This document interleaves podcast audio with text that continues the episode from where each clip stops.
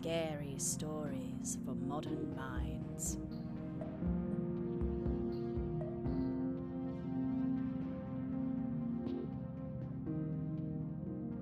Episode 10 Frankly, my dear, I don't give a gram.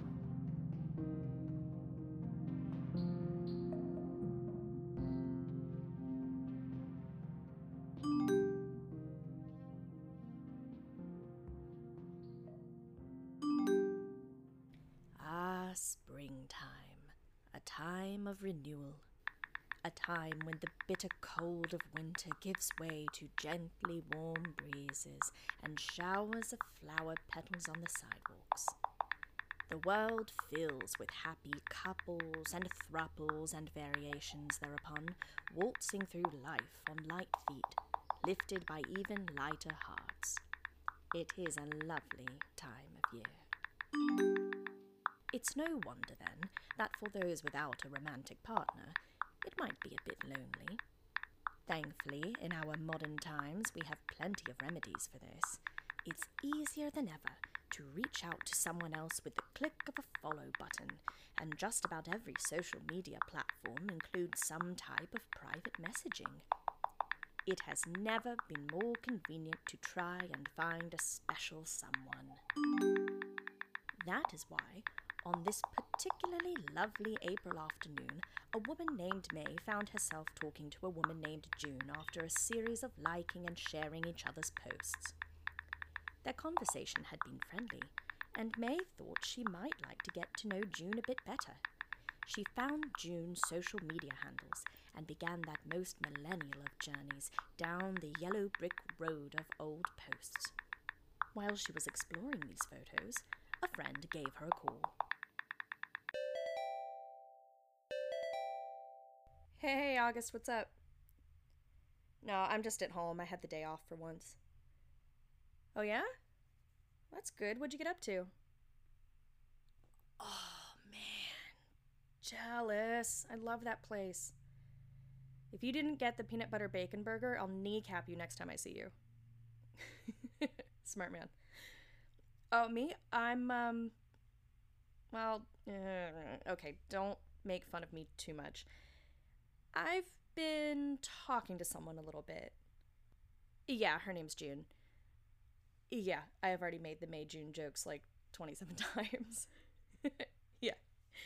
Yeah, she seems really nice. I kind of want to ask her out sometime. Well, of course I'm stalking her Instagram. What do you take me for? Yeah. Well, she's cute. Very cute. I do not think everyone is cute. I think cute people are cute. I just happen to think most people are cute people. Anyway, um, lots of food pictures, but good ones, not just dozens of Starbucks cups. A few with her mom, a bunch with her brother. Looks like she helped him move last year. Oh, yeah, I'm in deep.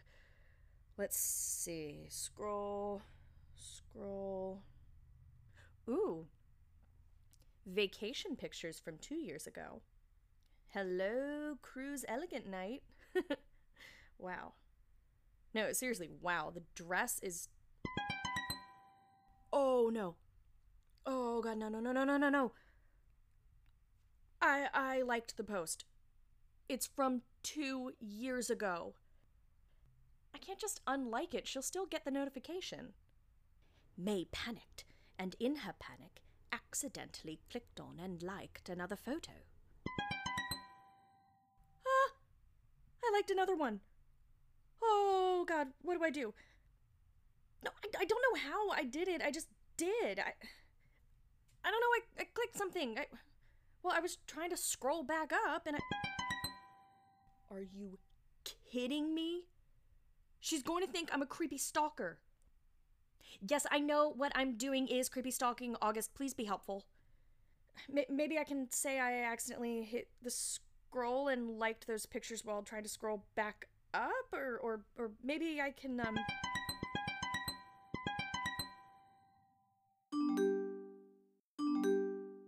She's she's messaging me. I gotta go. May couldn't decide what to do. She could check the message and hope June would be understanding, perhaps even find the whole thing funny. But May, like anyone who has been in this situation, couldn't find it in herself to be rational at the moment. She rushed to unlike the posts. Then she deleted her Instagram account. Then she remembered her Instagram and Facebook were linked, so she deleted Facebook too. Then she ditched Twitter, then Snapchat, Discord, and even Venmo. No trace of May was left behind. Every hashtag, selfie, meme, and influencer she had ever interacted with became a thing of the past. In no time at all, May had blasted her entire persona back to the days of the earliest internet. There was no way June could find her now. No way she would ever have to face up to liking those posts from far too long ago. Only a very old AOL email account still existed, and no one knew that address. May slept peacefully that night, and when she woke up, she thought she would amuse herself by checking her ancient AOL account. To her horror, she had a recent email from someone with the handle Junebug. Subject line Liked old photos.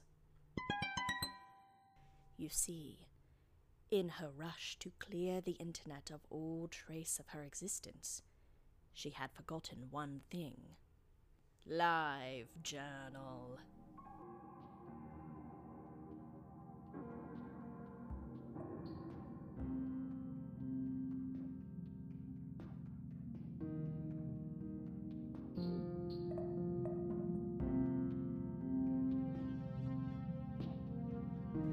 Scary Stories for Modern Minds was created, written, edited, and voiced by Caroline Minks, with graphic design by Kate Sapola and music by Gavin Crockett.